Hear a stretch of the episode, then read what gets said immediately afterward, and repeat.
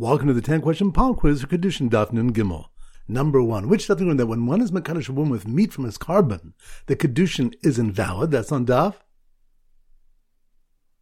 Nun Beis. Good number two. Which Daf when Kohanim are not allowed to exchange portions in their offerings? That's on Daf. Nun Gimel. Good number three. Which Daf we discuss what the din is in a case where a man was Makadish a woman with wine and it turned out to be honey? That's on Daf.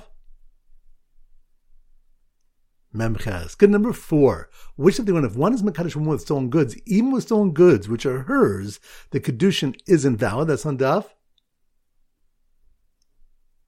Nun Beis. Good number five. Which of the one, if one married off one of his two daughters, we assume it's the minor daughter because a person will not abandon something from which he will get benefit, nor will he abandon doing a mitzvah.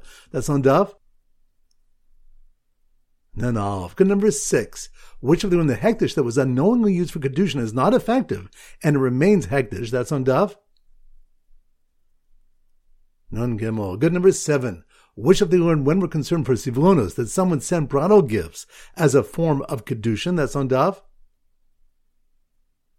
Nun. Good number eight. Which of the learned if a woman is embarrassed to demand the final dinar of a mana that was given as kiddushin? That's on Daf. Mem Zayin. Good number nine. Wish that the one would not want to accept Meiser Shani money as Kiddushin money because of the tircha to take it up to Yerushalayim. That's on Daf.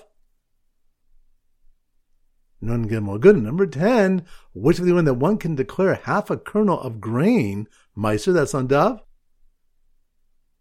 Nun Alef. Excellent. That concludes today's pop quiz. This is Rabbi Ram Goldham Zichu wishing a great day and great learning.